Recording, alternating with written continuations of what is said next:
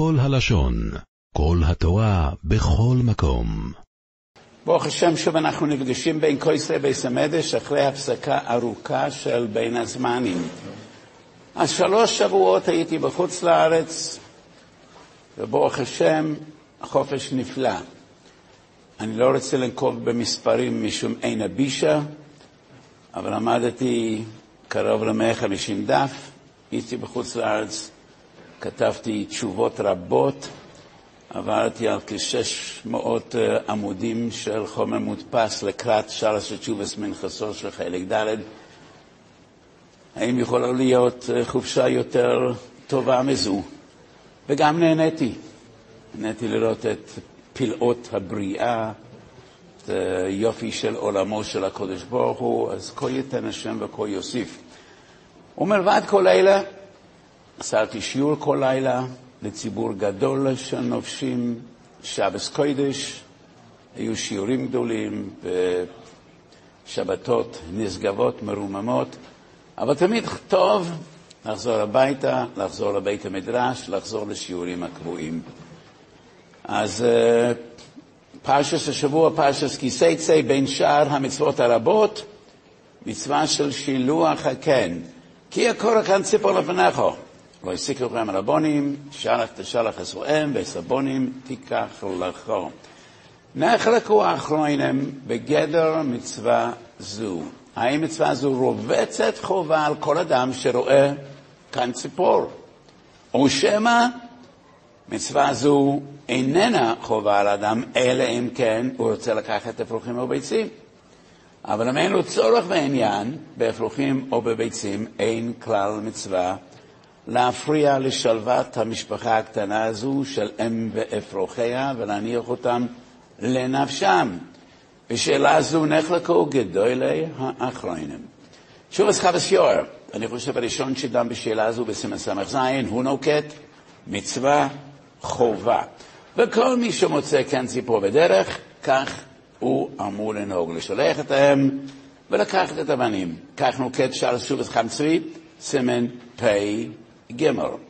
ומאידך, ספר המקנה על מסכת קידושין לבעל ההפלו, קידושין מ"א עמד א', תשובס חסם סופר החיים סימן ק', חזון איש יורדי סימן קע"ה, כל אלה גדולי וחשוב האחרונים סבורים שאין מצווה כלל, אלא אם כן באמת יש לאדם עניין, הוא רוצה לאכול את הביצים, הוא רוצה לאכול את הפרחים או לגדל אותם לצורכו, ורק אז יש מצווה של שילוח הקן, וכך נוקט גם הנציב בספרו הנפלא המקדובו, על הפסוק שלנו בפרשה שלנו.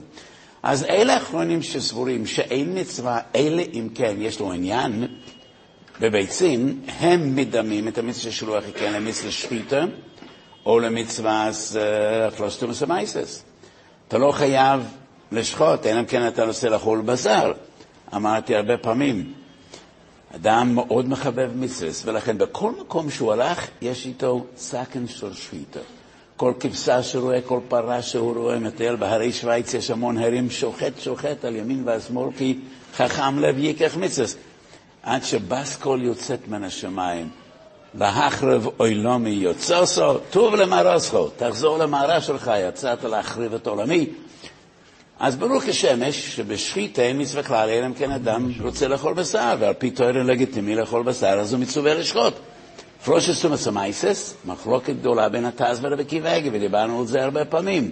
האם כל מי שפירות גדלים בשדה שלו חייב להפריש תרומות ומעשרות, או רק כאשר הוא רוצה לאכול את הפרי. אבל אני חושב שקן ציפור זה לא בדיוק דומה לא לשחיטה ולא לתרומות ומעשרות, כי שחיטה ותרומות ומעשרות הם בגדר מתיר. מי שאוכל פירות בלי להפריש תרומות ומעשרות, לא רק שעובר על המצווה להפריש תרומות ומעשרות, הוא אוכל טבל. מי שאוכל בשר ללא שחיטה, לא רק ביטל מצווה שחיטה, הוא אוכל נבלה. שחיטה מתירה, איסורי נבלה הווי במנחי, פרושטום הסמייסס מתיר את התבל, אבל המצווה שלו אכן לא מתיר איסור, אין איסור רובץ בלעדי העשב הלא יסס של שלוח הקן. יותר דומה לציצס. לא לובש ציצס, לא חייב בציצס כלל, לובש ציצס, הוא חייב להטיל ציציות. לא הטיל ציציות, עבר על מצווה של ציצס. הציצס לא באים להתיר את הבגד. אין איסור על עצם הבגד מלבד מציצס. שלוח הקן, עשר ולא יססה, יותר דומה לציצס מאשר לתומס המייס שחיטה. הסיבה שהאחרונים דימו את המצווה הזו לשחיטה ותומס המייסס, משום שבשלושת הדוגמאות מדובר בדברים שאדם חפץ לאכול אותם. שחיטה למי שרוצה לאכול בשר, תרובור של תומס המייסס למי שרוצה לאכול פלס עץ הסוהר, ושלוח כן למי שרוצה לקחת את הציפורים או את האפרוחים לצורך אכילתו. מכל מקום, אמרתי שנחלקו גדולי האחרונים בשאלה הזו. החבס הוא הראשון, והוא רוצה להוכיח שמצווה זו רובצת חובה על האנשים, גם אם הוא לא חפץ לעשות שימוש באפרוחים וביצים, והראיה העיקרית שלו זה מחולן קל"ס עומד בייס, שם כתוב בגמורה, יכול יחזר בהורם וגבוהי, תלמד לא אומר כי יהיה קורא. הווה ימינה שאדם צריך לחפש כן ציפור כדי לקיים את המצווה, תלמד לא אומר לא. מצווה זו נוהגת רק כי יקורו לפניך, רק כאשר אדם מוצא באופן מקרי כן ציפור. אבל מכאן למדנו שאילולי גזירס הכוסף כי יקורת כן ציפור לפונכו, היינו אומרים שאדם צריך לחזר בהרים ובגבעות. אם תמצא לו אמא שגם כשהוא מוצא כאן ציפור, איננו חייב אלא כאשר הוא רוצה לקחת ביצים ואפרוחים, אז מה הווה מינא לחשוב שהוא צריך לחזר בהרים כדי לחפש כאן ציפור? כך מוכיח החווה יור. חזון איש, שחולק על החווה יור, חזון איש כותב, אולי הווה ימינה שפעם בחיים הוא צריך לקיים את המצווה הזו, ואם הוא לא מוצא באופן מקרי, הוא צריך לחזר בהרים לפחות פעם אחת בחיים כדי לקיים מצווה זו. דברי חזון איש הם קצת תימה. כי אם מצד הגדרת המצווה אין אדם מחויב בה, אלא כשהוא רוצה אפרוחים או ביצים, מה המקום יש להווה ממני שפעם בחיים, פעם בחיים מה? פעם בחיים הוא אמור לאכול אפרוחים או ביצים? אם, אם מהוס המצווה היא רק כדי להתיר, לה, להתיר לך לקחת אפרוחים או ביצים, אז מה הצד יש שפעם בחיים הוא צריך לחפש. אין בזה היגיון. וגם לא מצינו שום מצווה הדומה לכך שאדם צריך לקיים פעם בחיים. אין כזה דבר, אין כזה גדר במצוות. יש מצוות של סדר היום, יש מצוות של חגים ומוידים, יש מצוות שרובצות על אדם רק בנסיבות מיוחדות, כאשר נולד לו בן זכר, כאשר נולד לו בן בכור פטר רחם, מילה, פדיון הבן, אין כזה דבר, מצווה כלשהי מן התרי"ג שאדם צריך פעם אחת בחיים לקיים. אין כזה גדע, אז מה פתאום נחשוב כך דווקא בקן ציפור? אמנם כסיב הספר תוירה, זה פעם בחיים, כי המצווה איננה בעצם הכסיבה, אלא שיהיה לו ספר תוירה. אם הוא כתב ספר תוירה ומכר אותה, הוא שוב חייב לכתוב ספר תוירה נוסף. בקיצור, אין כזה גדר בכל התורה כולו ובכל המצווה שאדם צריך לקיים פעם בחיים, ולכן דברי חזון איש דחוקים עד למול. אז איך אנחנו מתמודדים עם אותה סוגיה במסכת חולין שהווה ימינה, שאדם צריך לחזר בהרים? מכאן מוכיח החווה סיור שאכן גדר המצווה הוא חיובי, לא רק אם הוא רוצה אפרוחים או ביצים. הוא כל פעם שהוא פוגש כאן ציפור, צריך לשלח את האם ולקחת את הביצים. ולכן הווה ימינה שהוא צריך לחזר בהורים. ואני חוזר ושואל, גם לפי החווה סיור, עדיין צורך עיון. ואי אפשר לפרש את דברי הגמורה כפשוטם. כי אם נניח שאדם צריך לחזר בהרים, כמה? מתי? איזה הרים? מה הווה מנה? שאדם צריך בכל יום לחזר בהרים? מתי? זה דוחה תפילת שחרס, תפילת מנחה, אולי תפילת אבא שיר שוס. איך הווה ימינה שאדם צריך לחזר בהרים עד שהוא מקיים את השורח הקרן? מה, פעם אחת ביום? מה, מתי? כל ימיו? זה דוחה את כל יתר המצוות? דוחה את תלמוד תוירה? איך אפשר לפרש בכלל לפי שתי הדרכים? גם לפי החבס יור, את ההווה מנה שצורך לחזר בהורים. אנחנו מוצאים דברים דומים בעוד שלוש מצוות, לא רק בשילוח הקן, שהחבס יור לא מצטט. אה, ירושלמי סויטו, דף מ' עמוד א', גם לגבי עגל הרופו, אומרים חז"ל, יוכל לחזה בהורם, תעמד לא אומר כי יהיה מוצא, כי יהיה מוצא זה דומה כי קורא. ובעגל הרופו זה עוד יותר תמוה. מה, אדם צריך לחפש מתים ביערות, בהרים וגבעות? מה היחס שיש? בואו נקווה שאין. כאשר אדם נעלם מביתו, אנחנו צריכים לחפש אותו כדי להתיר את אשתו עגונה. אבל איך נבין בעגל הרופא יוכל יחזה בהורם? זה בדיוק אותו לשון, וכך כתוב בירושלמי בסויטה דף מ', ושם עוד יותר תמוה מאשר כאן ציפור. כשאתה מחפש כאן ציפור, חזקה עליך שבמוקדם או במאוחר תמצא. כי ציפורים בוקעים מביצים, וביצים אינם בוקעים, אלא אם כן עוף דוגר עליהם. אז אם יש עופות בעולם, חייב להיות כאן ציפור בעולם. אז אתה לא יודע איפה לחפש, לא יודע מתי תמצא, אבל במוקדם ובמאוחר תמצא. אבל אדם צריך לחזר בערים לחפש מתים? בואו נקווה שאין מתים, שאין חללים שנעלמו. אם יש חלילה חלל, ודאי שצריך לחפש. צריך לקיים מסס קבורה וכבוד המס, ולהתיר את אשתו אם הוא נשוי. אבל איך נבין שם יוכל וחזר בהורים. סופרי פרשס ראי, לגבי עיר הדחס, כי סישמה, ולא אחוי זו. וגם שם הראשונים, רבנו הלל על הסופרי, מצטט את הגמורה לגבי כן ציפור, יוכל וחזר בהורים, וזה יותר תמוה. בדרך כלל עיר הנדחס זה לא בראש ההר, לא צריך לחפש אותם, כשיש עיר הנדחס שומעים.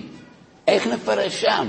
יוכל יחזר בהורים, והמקור הרביעי, התוספתא בבוא ומציע פרק ב' לגבי שובס אבידה, וגם לגבי פריקה וטעינה.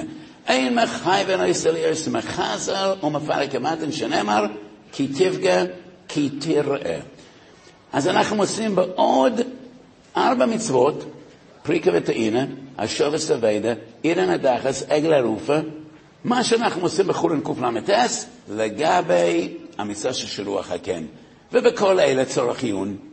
מה הווה אמינה יש, אדם צריך לחפש בהרים. ולכן אני סבור שחז"ל באו כאן להגדיר את המצווה. לא שהווה אמינה שחייבים אנחנו. אז אדם צריך לחזר בהרים ולחפש חמש מצוות. שלוח הקן, עיר הנדחס, עגלה ערופה, שובס אבי לפריקה וטעינה. תוירוסוי מוסי נאסיס, הוא צריך לחפש חמש דברים ואין שיעור ואין גבול, ולכן אני סבור. אין שום הווה אמנה שבכל חמש המצוות האלה אדם מחויב מעיקר הדין לחפש. זה לגמרי לא מתיישב על הלב, זה בלתי אפשרי. אדם צריך לחפש. שוב הסווידה, יש איזושהי סבירות. פריקה וטעינה, איזושהי רמה של סבירות. כך בשילוח כן, אבל בעניין הדחס ובעגל הרוף הזה לגמרי לא מתיישב על הלב. ולכן אני חושב שבכל האלה חז"ל באו לומר, אפילו אין בזה מידת חסידות. לא רק שאין בזה חיוב, פשיטא שאין בזה חיוב.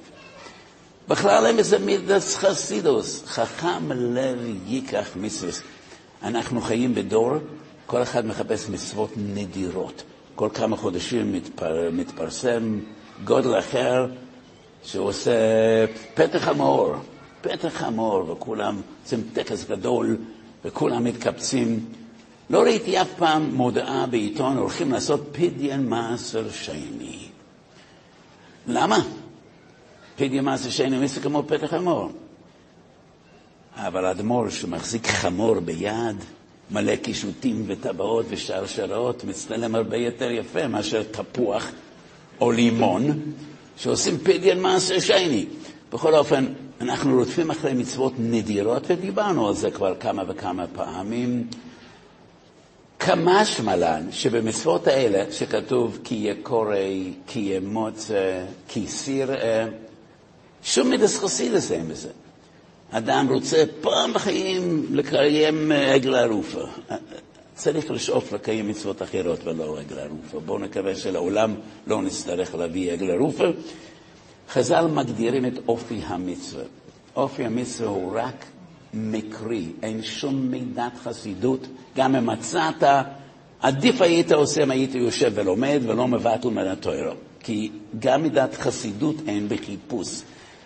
יש מצוות מסוימות שגם אין מידת חסידות לחפש אותן. לא בכדי התוירה אומרת כי יקורי, כי סירה, כי ימוצי.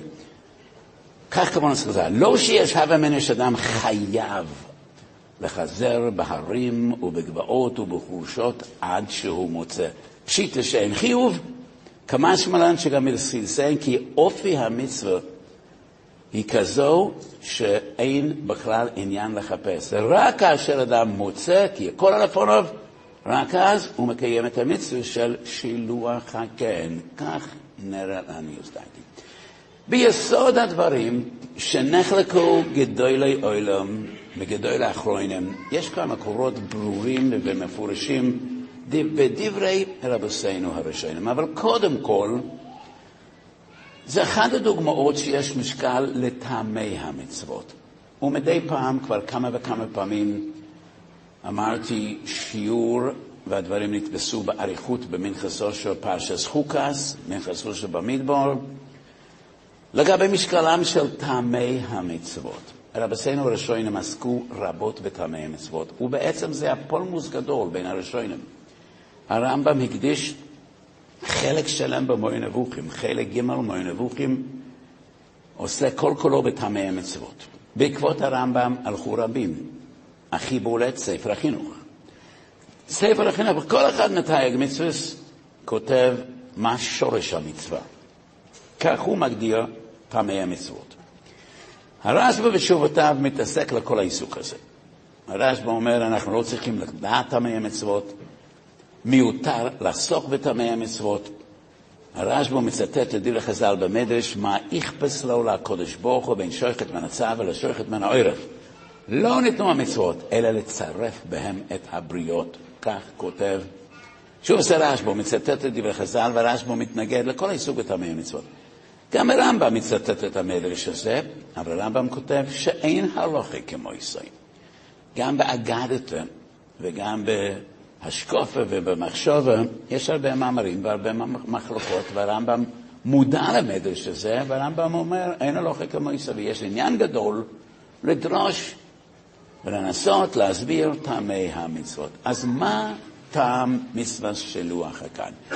אמרתי שהרמב"ם הקדיש חלק שלם במורה נבוכים לעניין טעמי המצוות. חלק מסמן, מ"ח, כותב הרמב"ם, טעמי המצוות במצווה זו שלוח הכן, זה משום שהקדוש ברוך הוא מרחם על כל ברואיו, וגם אנחנו צריכים לדמות לקדוש ברוך הוא, הוא רחום, אף אתה רחום, ולכן אנחנו צריכים לנהוג ברחמים עם חיות השדה ועוף השמיים, ולכן אצלנו לא עושה כך הוא אם הרבונים.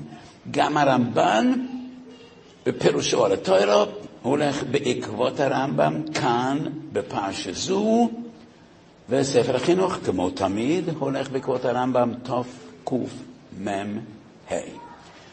ורבים שואלים, גם הראשונים, מה המשנה בברוכס ל"ג? הוא אומר, על כאן ציפו יגיעו רחמך ומשעת כן אויסוי. ויש שני טעמים בגמורה.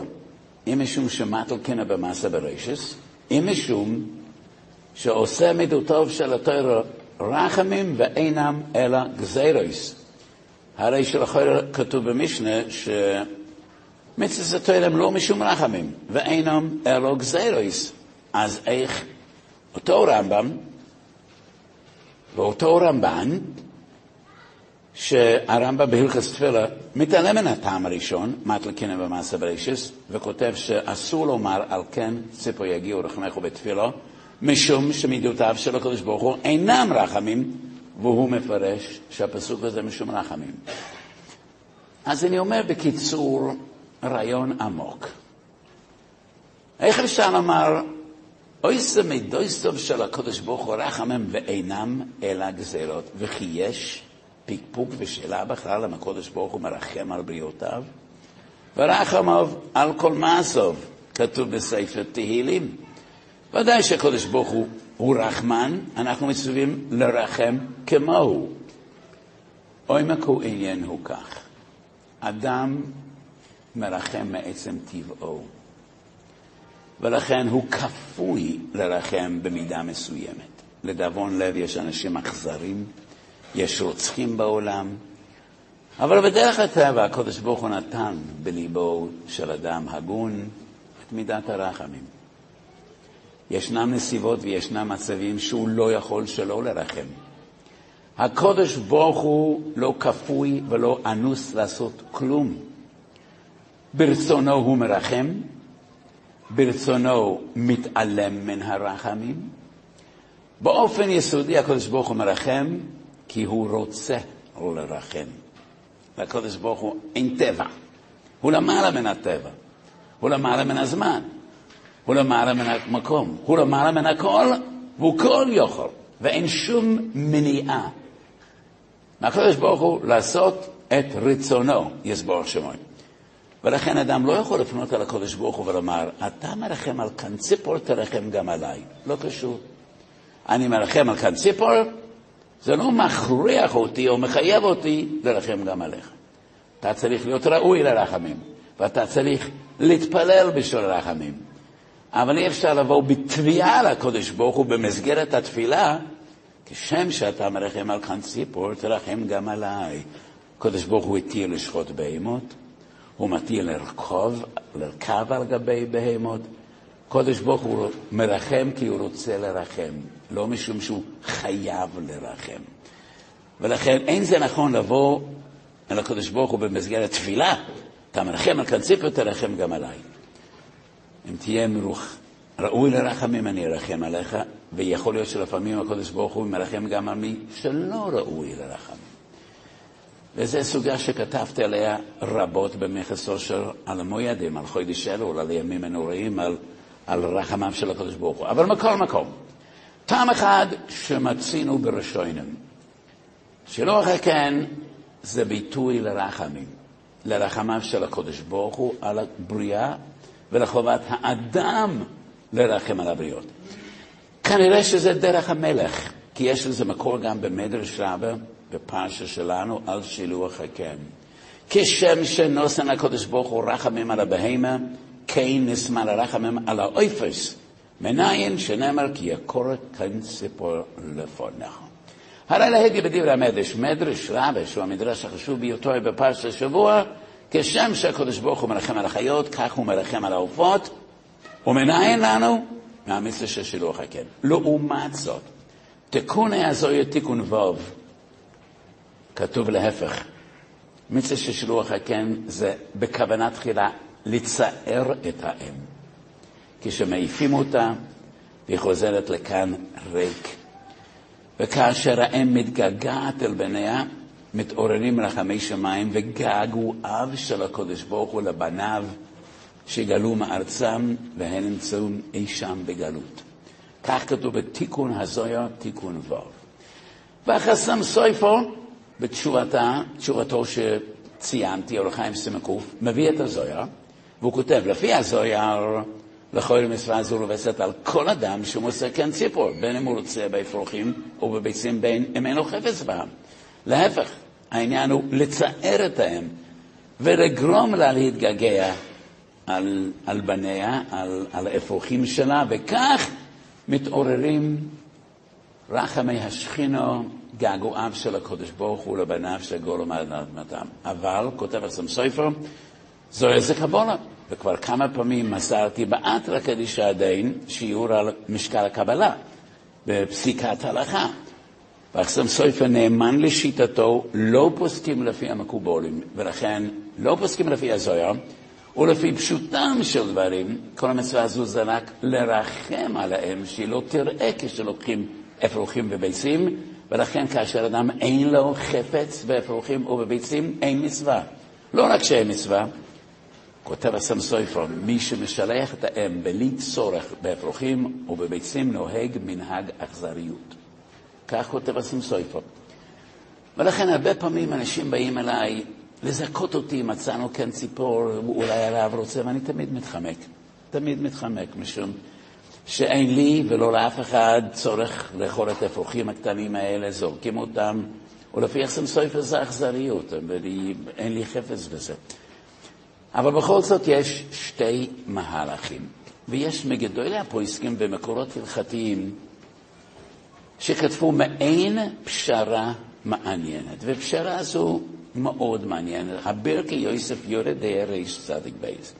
יורה דעה רי"ש צדי"ק בי"ת זה המקור של ההלכות האלה, והברקי יוסף כתוב שידוע לפי הארי שראוי לו לאדם להשתדל לקיים מצווה זו. מה נקרא להשתדל לקיים מצווה זו? אם הוא רוצה אפרוחים וביצים, הוא מחויב. אם הוא לא רוצה, אין כאן מצווה. משמע מדברי הארי, ודברי הארי הולך תמיד עם הזויר, עם הקבלה, אז לפי ההלכה אין חיוב אלא כאשר רוצה אפרוחים וביצים. אבל מאידך כן ראוי לשדל, וזה מעין פשרה. לא כדברי החבסיור חכם צבי, שזה חובה גמורה בכל פעם שאתה פוגש כאן ציבור לשלח את העם, ולא לדבר כדברי אחסם סופי שזה אכזריות. כן ראוי להשתדל, כדי לעורר את געגועי הקדוש ברוך הוא על בניו. אבל החובה היא רק כאשר אדם יש לו עניין באפרוחים או בביצים. פסחי תשובה, סעיף קטן יורדי הרי צדיק בייז, כותב בשם משנס חכומים, ומשנס חכומים הוא רב עמנואל חיירקי, מתלמידי תלמידיו של הארי, אחד מספרי הקבלה החשובים, והוא כותב שאדם שפגש כן ציפור ולא שלח אתם בעידנא דריתחא, עתיד להיענש, לתת את הדין. אם זה ביטול מצווה ססי, זה לא רק בעידנא דריתחא, זה עבירה גמורה לבטל מצווה ססי. אדם שלא מתפלל שלוש פעמים ביום נענש לא רק בעידנא דריתחא, ואם הוא אוכל בלי לברך ברכס הנהנן, הוא נענש לא רק בעידנא דריתחא, הוא עבריין. עידנא דריתחא זה רק כאשר אדם פטור מן המצוות, והמקור הוא במנוחס מלף. מי שלא לובש ציצס ולא לובש דלת קנפס, הוא לא מבטל את המצווה, אבל הוא יכול היה לקיים את המצווה ולהתחייב בה ומשתמט מלעשות כן, זה עידנא דריתחא. ולכן, גם במשנס רחום המוכח, הוא לא מבטל מצוות עשה שרובצת עליו חובה. לא כחבס יורם, לא כחכם צבי. אבל מאידך, לא כדברי חסם סויפר, שעדיף לא לקיים, אלא באינא דריתחא הוא נענש. זה דומה לאדם שאין לו דלת קנפס, ולכן הוא לובש לא ציצס. וזאת הפשרה. ולכן אני הלוך למעשה אומר, אם אדם בבין הזמנים מטייל בהרים, ופתאום הוא מוצא כן ציבור, תתעלם מזה. לא להיות אכזר לפי שתסכסם סופר. חיוב אין כאן. אבל אם הוא מוצא כן ציפור על עדן החלון, והוא לא רוצה את זה שם, זה, זה לא טוב. אפרוחים מקוננים על עדן החלון, הם מפיצים מחלות ולכלוך, ובלאו הכי אדם רוצה להתפטר, לא רק לזרוק את הכל, אלא להשתדל לקיים את המצווה של שלח ושלח אסורם, ולזכות בסגולות, הרבה סגולות נפלאות קשורים למצווה זו. כתב במדרש, והחינוך מביא את המדרש, שזה סגולה לבנים. אסבונם תיקלכו, וזה סגולה לחסוכי ילדים. אחת הסגולות שיש לזכות בפרי בטן, זרע של קיימא, זה המצווה של שילוח הקן. ולכן, כך אני חושב שראוי לנהוג, וזה מעין פשרה בין אלה שאומרים שיש חיוב גם ללא כל כוונה להשתמש בביצים ורווחים, ובין אלה שאומרים שזה מידס אכזוריוס. דעת המקובלים, כנראה מושתת על הזויה. אותה תשובה בסם סויפון, סיבה נוספת שהוא דוחה את הזויה, הוא אומר, התינך כשבית חרב ויסור בגלות, אבל המצווה הזו נוהגת בכל עידן ובכל זמן, גם כאשר הקדוש ברוך הוא שוכן בציון והבייס עומד על תילו. אז איך אפשר לומר שזה הטעם של המצווה? ותאם על אחסם סויפר. אחסם סויפר כנראה לא ראה את הזויה. הוא רק מסתמך על הקו הסיור שמביא את הזויה. אילו עצם סופר היה רואה את הזוהר בפנים, הוא לא היה שואל את השאלה הזו, כי באותו קטע בזוהר, והזוהר הזה מופיע רק פעם אחת בתיקון עם תיקון ו', רב אלעזר ברב שמעון שאל את אביו את אותה שאלה. אז באותו זוהר, עצם סופר היה מוצא את השאלה, רב אלעזר ברב שמעון, בנו של הרשב"י, שאל את אביו, ומה עניין המצווה כאשר הבית עומד על תילו? ורב שמעון אמר, הנשמות התוהות, שתוהות ברחבי שמיה, שמי הרקיעים, לגאול אותם, ושהקדוש ברוך ירחם על אותם הנשמות ויגאל אותם מצרתם, זה הטעם של שילוח הקן. כנסת סיור ליונה אימסלי, הרי שרב אלעזר רב שמעון שאל את השאלה, והוא קיבל תשובה מאביו, וזה ודאי לא סיבה לדחות את הזוהר או לחלוק על הזוהר. אז אלה השיטות העיקריות. עכשיו אני רוצה להביא כמה מקורות מדברי רבסינו ראשונים שמתייחסים לשאלה הזו כמעט באופן מפורש. הטויסבס וכל יתר הראשונים, הרמב"ן, הרשב"א, בקידוש ל"ד. קידוש ל"ד, המשנה, כל מססי של זמן גרומר, אנשים חייבים נשים פטורות, מצווה שאין הזמן גרומה, בין אנשים בין נשים חייבים במצווה. ויש מספר דוגמאות במשנה ובגמרא. אחד מהם שילוח הקן. בגלל ששילוח הקן זה מצווה שאין הזמן גרמא, גם נשים חייבות במצווה זו. שואלים כל הראשונים, תוספות בראשם, למה צריך לומר שנשים חייבות בשילוח הקן משום שזה מצווה עשה שאין הזמן? כלומר, תיפוק ליה, יש להב, ונשים חייבות בכל הלהבים. אז מה הרבוסה מחייבים בשילוח הקן? כי זה מצווה שאין הזמן גרמה. ויש תירוצים רבים בדברי ראשונים. הטויסס תרצו שיש לפעמים עשה בלי לא תעשה. יש מצבים כאלה. וכך מתרצים גם לגבי השוב הסווידי, שיש בו עשה ולא תעשה.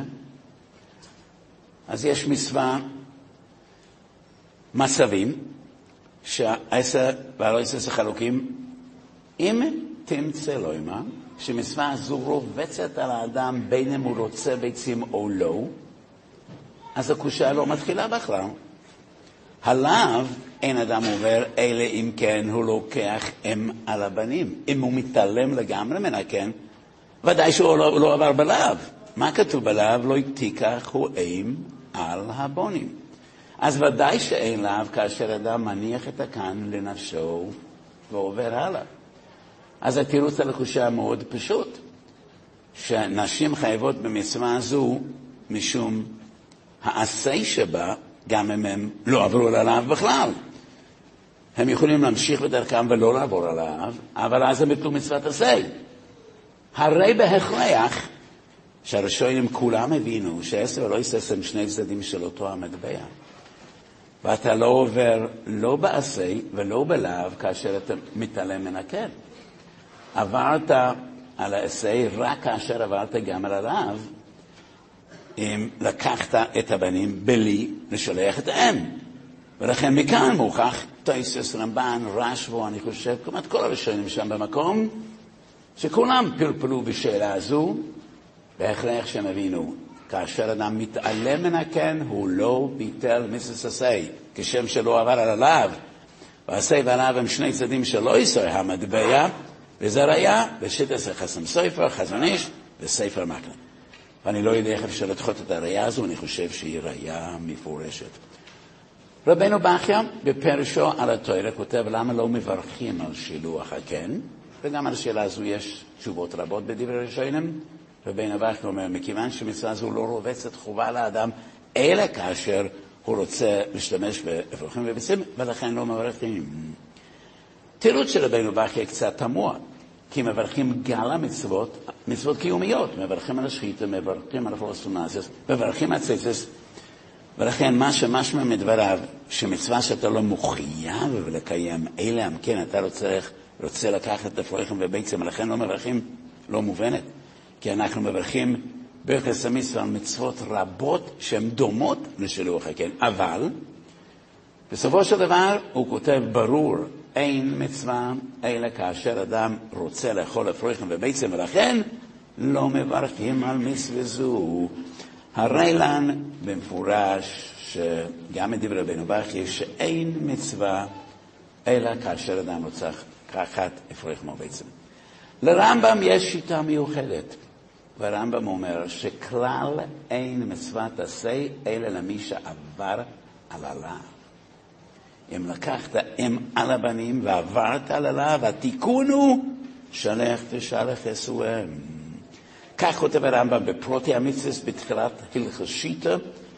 שחיטה, כך כותב הרמב"ם להדיא גם בפרק י"ג מהלכס שחיטה. בראשית הרמב"ם, מצווה עשה שרוח הקן דומה למצווה והישבס הגזלה אשר גוזל.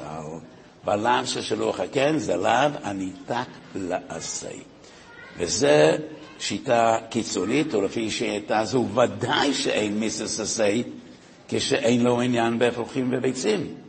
אין מיסס עשי אלא למי שעבר על הלאו, והמצווה בא לנתק את הלאו, כמו בהשב וסגזל אשר גוזל, ולכן אין לנו שום מקור בדברי מי מן הראשונים שיחזק את השיטה של החבס יורם, ועוד אחרונים שכל מי שרואה כאן ציפור חייב לשלח את האם ולקחת את הבנים, כפי שהיינו למדים משיטת הזויר, אבל השיטה הזו אין לה לדעתי כל מקור בדברי רבויסינו הראשונים. ואף על פי כן אמרנו מהמקובולים בעיקר בהתבסס על הזויר, שיש בזה עניין. לפחות להשתדל באי נדריתך, אולי אפילו לאנשים, ולכן אנחנו נמצאים במקום שיש סתירה בין הפויסקים, ומה שיותר חשוב, בין רביסינו הראשונים ובין דס המקובולים. ולכן, מה שאני בדרך כלל פוסק, אם זה מפגש אקראי במקום שזה לא מפריע לך, תנהג כמו אחסם סויפו, לא לנהוג מידת אכזריות, אבל יש סיבות כלשהן שאדם בלאו הכי רוצה להתפטר, אז שישתדל לקיים את המצווה. רק בקצרה, איך מקיימים את המצווה? אז באותה תשובה בחסם סויפת, שהיא תשובה יסודית, חסם סויפת דן, האם מצווה שילוח הקן נוהגת בשבס? אדם שבשבת מוצא קן ציפור. אז קודם אחסם סופר, אחסם סופר לפעמים מופיע בפנינו כמו תלמיד של הבעל שם טוב, או אחד מבני חבריה קדישה של הזויר. אחסם סופר כותב לפי הרגושס ליבוי, שבס זה יום שמחה בכל האוילמס, ובשבס אסור לעורר תוגה וצער גם אצל השכינה, גם למעלה. גם הקדוש ברוך הוא שמח בשבס, ולכן בשבס אין עניין של שלח לשלח אסורים. לפי הזויר, שכל העניין זה לעורר את צער השכינה ולעורר רחמים וגעגועים בשבס זה לא שייך. מי אני לפקפק בדברי סמסויפה? אני חושב שלעורר געגועיו של הקודש ברוך הוא ראוי בכל עידן ובכל זמן. ואני לא יודע, אבל אני חושב שבאופן טבעי בשבס קודש הגעגועים בלאו הכי מתגברים כאשר יסור מקדשם את השבס ושופטים מכל מלאכה והשבס מעוררת את רוחם ונפשם ונפשו יסיים, אז ממילא מתעוררים געגועיו של הקדוש ברוך הוא ליום שכול שבס, ליום שכול המנוחו. אינני בטוח שהגעגועים והצער שמתעוררים בשמיים סותרים את קדושת השבס, אבל אחסם סופר לא מביא לזה מקור, הוא רק כותב מרגושת ליבוי. הרגשת ליבו ודאי גוברת על הרגשת ליבי. אבל אז אומר אחסם סופר, שזה תלוי במחלוקת רש"י ורמב"ם. מה מבחינה פרקטית, כיצד היא הדרך לקיים את המצווה של רוח הקן. אז יש מחלוקת וגמור חולן קמ"א עומד בייז, והפרק הזה קרוי במסכת חולן פרק שלוח הקן. כיצד משלחים את האם, מחלוקת רב הונא ורב יהודה. רב הונא אומר משלחו ברגלו, ורב יהודה אומר בכנפיה, ברגליה או בכנפיה. רש"י מפרש שני פירושים. לפי הפירוש הראשון בדברי רש"י, הוא צריך לאחוז את הציפור בכנפיים ולזרוק אותה, לדחוף אותה, לפי רב יהודה ברגליים. פירוש אחר כותב רש"י, האם הוא צריך רק לגרש אותו מן הקן גם אם היא הולכת ברגליה ומקיימת המצווה, או רק אם היא עפה ומתרחקת והיא עפה לה. זה הפירוש השני ברש"י. אומר לכם סופר, לפי הפירוש השני, הוא לא צריך לנגוע בציפור. אבל לפי הפירוש הראשון, שהוא צריך לאחוז בה, יש בעיה של ציידו ובעיה של מוקצה. בשבס הוא לא יכול לקיים את המצווה. בעלי חיים הם מוקצים, וכשהוא צריך לתפוס את הציפור, קודם כל הוא עובר בציידה. הרמב"ם כותב, אויכזו בכנופיו ומפריחו. אז הרמב"ם כותב לידי שהוא צריך לאחוז בה. אז לפי הרמב"ם אי אפשר לקיים את שלו גם בשבס. לפי רש"י זה תלוי בשני הפירושים. לפי הפירוש השני, כל הוויכוח הוא אם קיים את המצווה גם כאשר הציפור מטיילת לה מן הכאן והולכת לה, או רק כאשר היא עפה מן הכאן. אלה דברי סם סופר. ואני תמה, כי אני חושב שגם לפי הרמב"ם, הוא לא צריך לתפוס אותה, אלא הוא נוגע בכנפיה, אולי דוחף אותה, או יחזור בכנפיה, הוא לא בהכרח, הוא צד אותה. וכשהוא לא צד, אין סדר. סדר זה רק אם הוא יאחוז בה, והיא כלואה בידו. אני גם לא בטוח שיש איזה מוקצה. מטבע הדברים, כאשר אתה מגיע עד לציפור ונוגע בה, יפה, בדרך כלל היא תעוף הרבה יותר לפני שאתה מצליח להתקרב אליה בכלל לנגוע בה. ואין מקצה אלא בטלטול. מותר לנגוע בדבר שהוא מוקצה, אין, אין איסור נגיע במוקצה. ולכן אני חושב, לא מבעיה לרש"י, גם לפי הרמב"ם, אין בעיה לא של סדר וגם לא של כל מוקצה. אויכסו בכנופיה ומפריחה. הוא לא צריך לתפוס אותה, גם לא לדחוף אותה, די שהוא נוגע בה והיא עפה. ולכן, לכאורה, לפי כל השיטות, אפשר לקיים תיאורטית את המצווה של שידוך הקן, אז הוא יזהר שלא לתפוס אותה, לא לטלטל אותה, אבל בלאו הכי בדרך כלל לא צריך לא לתפוס ולא לטלטל, והלוואי שאפשר לנגוע, גם זה לפעמים לא פשוט, אף על פי שהציפור לא רוצה לעזוב את הקן, משום שהיא רוצה לדגור על הביצים, אבל אפשר יכול לקיים מצווה זו גם בשבס. אבל ההדק כותב ברמב"ם, אויך זו בכנופיו ומפריחו. ולכן תמה בעיניי מה שכותב החזון איש באותו סימן קע"ה עוד בייז, ואני מצטט את לשונו של החזון איש. אין נפקותא בשידוח. אם לא יקחו ביד על מנת לשלחו, או שמגרשו עד שתברח. חזון איש כותב, אין נפקא מנה איך אתה מגרש אותה, לא צריך דווקא לאחוז אותה ביד, אלא לגרש עד שתפרח. אבל ברמב"ם כתוב לידי, אויכסו בכנופיו ומפריחו. אני טוען שלא צריך לכלוא אותה, לא צריך לצוד אותה, וגם לא בהכרח לטלטל אותה, אבל אויכסו בכנופיו ומפריחו. כותב המשל, ים של שלוימה, חולין, פרק י' בייז, הלוכה זין, הוא כותב, כל המחברם נקטו כפירוש השני ברש"י, לפי הפירוש הזה שוב, לא צריך לחוז אותה.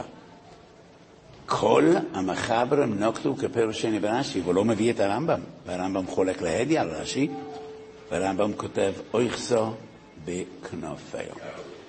ומשום שלא סביר שהמרשל והחזון איש לא ראו את הרמב"ם, אולי כאשר הרמב"ם כותב אויכסו בכנופיו ומפריחו, לא בהכרח שהוא באמת מתכוון שצריך לנגוע בה או לאחוז אותה, הוא רוצה להדגיש כשיטה רב הונא, לפי הפירוש השני שלה, שהיא, שהציפור צריכה לעוף. הוא צריך לדאוג לכך שהיא תעוף ולא רק תלך ברגליה. אז אלה דברינו היום, עסקנו במצווה של פרשס השבוע שילוח הקן, סוגיה מרתקת, ולפי הזוהר מצווה זו מעוררת רחמי שמיים, שהקדוש ברוך יתעוררו רחמיו עלינו בימי האלול. אז זה השיעור הראשון שהוא אומר בעשה קדיש הדין בשנה זו בחודש אלול. והיום דיברתי בכולל שלי לרגל פתיחת הזמן, והזכרתי שיש רמזים רבים על חודש אלול. רמז אחד, אס לבבך ואת לבב זרח. אחד לאוילו ואחד לחטוס. אבל הרמז הכי ידוע והכי מפורסם, אני לדוידי ודוידי לי. מישהו יכול לחשוב שמשועמם אחד לא היה לו מה לעשות, הוא הוציא תנ"ך קורן מן הארון ועבר תרא נביאים כסובים, ובכל מקום שהוא מצא פסוק עם ארבע תיבות, א', ל', ו', ל', עשה קו, וכך זכינו להרבה רמזים על חודש אלול. כל הרמזים שציטטתי כתובים בשער הכוונה של הארי, מקצתם כתובים בבלטורים, ולכן זה לא רק משחקי מילים. כל אחד מהרמזים האלה יש בו עומק להעצים את הרגושה של חודש אלול. כל אחד מהרמזים האלה יש לו מסר שקשור באופן מהותי לחודש אלול. ואני מתרכז על אני לדוידי ודוידי לי. כותב רבני יונה בשעת תשובה, כאשר מגיעים ימי אלול, אנשים נחזים לפחד וחרדה מאימס יואים הדין, וזה טבעי. אשכנזים מתחילים כבר לתקוע בשופר מראש חודש אלול, ואומר הנביא, אם יתוק השויפו בעיר ועם לא יחרדו. אז אלול מרעיד את מיתרי הלב ומביא איזשהו אמס יום הדין. אבל הפסוק אני לדוידי ודוידי לי לא כתוב במגילס איכו, גם לא בספר איוב, וגם לא בפרקי התוכחה של הנביאים הגדולים ירמיהו וישעיהו. כל אחד יודע איפה הפסוק הזה מופיע. אני לדוידי ודוידי לי זה שיר השירים. ושיר השירים זה לא בדיוק ספר של אימו, עירו ופחד. זה לא ספר של מידס הדין. ספר שכולו אהבו וכולו רחמים. והרמב"ם בפרק י' מלכות תשובה, כאשר הרמב"ם מדבר על אהבת השם, כל פרק י' מלכות תשובה מוקדש לאהבת השם, או לעבוד את השם האב, או הרמב"ם כותב, לא כל החכמים זכו למה לעשות. זו מעלתו המיוחדת של אברהם אבינו, כך כותב הרמב"ם. והרמב"ם מתאר את אהבת השם כאהבה בוערת בליבו של אדם, כמו שהוא מאוהב, והוא לא יכול להסיח דעת מן האישה שהוא אוהב, וכל הספר שיר השירים נכתב כמושל לעניין הזה. הדוד הוא הקדוש ברוך הוא, הראייה הזאת, אנחנו, זה הספר שיר השירים. ללמדך ששיר השירים מבטא את מידס האהבו בין הדוד לראייה, בין הראייה לדוד, בינינו ובין הקדוש ברוך הוא. הפסוק בשיר השירים הוא רמז לחודש אלול. חודש אלול אין בו מידס הדין. מתנת השם לבניו ואהוביו. תתקרבו אליי ותחזרו בתשובה, טרם יבואו ימי הדין. תקדימו רחמים לרוגז. אל תמתינו לימי הדין. עשרת הימים שבין ראש השנה ליום הכיפורים קרויים יומם נרואים, וכשמם כן הם. השופט עוז מתיישב על כיסא משפט. ואנחנו מנצלים דרכים ועצות וסגולות שיעלה ממידס הדין וישב על, מיד... על כיסא הרחמים. אבל הימים הם ימי דין, הם ימי משפט. הקדוש ברוך הוא נתן לנו חודש אלול. תקדימו רחמים לדין, תחזרו עליי טרם יגיעו ימי הדין. כדי שתיכנסו לראש השנה, נעשה יסמי תשובה נקיים מן החטא, בעלי תשובה, יש תשובה בין אוהד ויהודי שנשאר. כתוב בפויסקים שאובר לא עובר לפני התיבה עשרת ימי תשובה. כי הימים הם ימי דין, וצריך בהם שליח סיבה שיעורי רחמים ומידס הדין שורה על העובר, ולכן לא ראוי שהאבלים יעברו לפני הטבע, יש ימי תשובה. נשאל הנוידי ביהודה מה בקשר לימי הסליחות שלפני ראש השונה, והנוידי ביהודה נשאל, אין בהם שמץ של דינם. הימים הם רחמים צרופים, ואין שום בעיה לאוב עליו נוער לפני הטבע ולומר סליחות, סליחות בציבור. כי הימים הם ימי הרחמים, וזה עומק המסר, אני לדוידי ודוידי לי, זה אותיות אלו. הפסוק הזה מופיע בשיר השירים בשתי ורסיות, בשתי נוסחאות. לראשונה בפרק בייס, דוידי לי ואני לא. רק בפרק ו' לקראת סוף הספר כתוב אני לדוידי ודוידי לי. אילו זה היה תלוי בי, לא היה לנו חודש אלול. אני הייתי מעדיף חודש דלול. מה לעשות? חיפשתי בכל הספרים, אף אחד אין לו גרסה חודש דלול. אלול זה אלול, ואין בידינו לשנות זאת. מה, מה בין שני הפסוקים? כתוב במדרש איכו רבוס, שיש ויכוח נצחי בין הקודש ברוך הוא לכנסת ישראל. שלוש פעמים בכל יום אנחנו מבקשים, השיבנו השם אליך ונשובו. אבל הקודש ברוך הוא בפרשס לצובם אומר, שובו אליי ואשובה עליכם. הקודש ברוך הוא אומר, אתם צריכים לעשות את הצעד הראשון. שובו אליי ואשוב אליכם. ואנחנו מתחננים ומבקשים, אולי להפך, השיבנו השם אליך, ואחר כך ונשוב. חסידים מספרים שהרבא מרופשיץ, רב נפתולי צבי פעם, ישב בעגלה באמצע החורף הפולני ואחד מאופני המרכבה, אחד הגלגלים שקע בבוץ. הברגולי יוצא, דוחף, מושך, דוחף, מושך, לא זז. הוא ניגש לחלון של הרבה, והתחילו ורחימו, נוקש בחלון, הרבה פותח את החלון, אומר רבה, חלייסס הפסנישט. אני יודע שזה לגמרי לא מתאים שהרבי ידחוף את העגלה, אבל אם אתה רוצה להגיע הביתה באיזשהו זמן, לפני שהקיץ מגיע, טוב יום השניים אין אחד. לא, אני מנסה, זה לא הולך, אולי שהרבי יצא ונדחוף ביחד. לא הייתי שם, אבל אני משער, ויפן חוי וחוי ויער כי אין איש, באמצע החורף יורד גשם. הרבה והבלגולה ביחד מנסים לדחוף, וזה עדיין לא זז. הרב מרים את עיניו למרום, ואומר, רבוני של עולם, אני מאמין בהשגחה פרוטיס, ואין לי ספק שתקעת אותי בבוץ כדי שאני אחזור בתשובה. אבל קשה לחזור בתשובה כאשר אתה רטוב עד לשד עצמותיך, ואתה כופה מקור, ואתה עומד עד לברכיים בבוץ. תביא אותי הביתה, נחליף בגדים נקיים, נשתה כוס חם, ואני מבטיח שאני אחזור בתשובה. אני לא זוכר איך זה נגמר, אבל כנראה שהוא הגיע הביתה. והוא לא המתין לקיץ. החסידים ידעו, כדרכו של הרבי מרבשיץ, כשהוא אמר את הדברים הוא לא התכוון רק לבוט שלו, או לאותו יום חורפי בפוילן. הוא התכוון לומר, רבוני של עולם, תקעת אותנו בבוץ כדי שנחזור בתשובה. אבל זה כבר אלפיים שנה וזה לא עובד. אתה רואה שזה לא עובד. אנחנו לא חוזרים בתשובה. תביא אותנו הביתה, נתרווח, ננוח, נוכל קצת ללמוד ולראות את נפלאות הבורא, ואני מבטיח שנחזור בתשובה. אבל מאז הרבי מרופשיץ עברו עוד 200 שנה, ואנחנו עדיין תקועים בבוץ. שכנראה שהקדוש ברוך הוא עומד על דעתו, שובו אליי ואשובה עליכם. הוא לא מוכן לוותר. דוידי לי ואני לא, הגרסה אומרת, קודם הקדוש ברוך הוא אמור לעשות את הצעד הראשון. ואחר כך אני לא. אבל כפי שאמרתי, אין חודש דלול.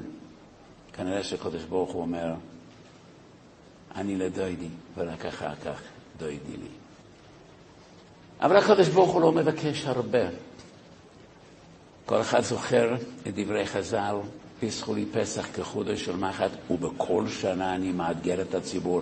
ומה כתוב?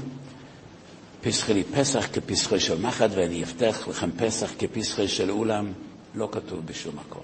זה מאמר שכתוב רק בספרים, לא בחז"ל.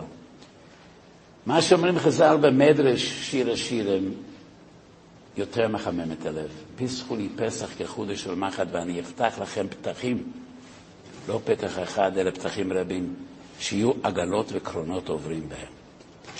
ואני אומר, כאשר הקדוש ברוך הוא מעביר עגלות וקרונות, הוא לא מתעסק עם עגלות ריקות ולא עם קרונות ריקים. הקרונות שהקדוש ברוך הוא רוצה להעביר בפתחים שיפתח לנו מלאים ועמוסים, עם בונה חי, עם מזון רוויחה, עם נחת ובריאות טובה, ו... ושמחה ושפע, הוא רק מחכה לפסחוי של מחט.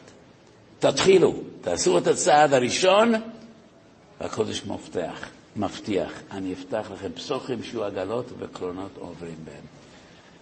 אז זה חודש אלול.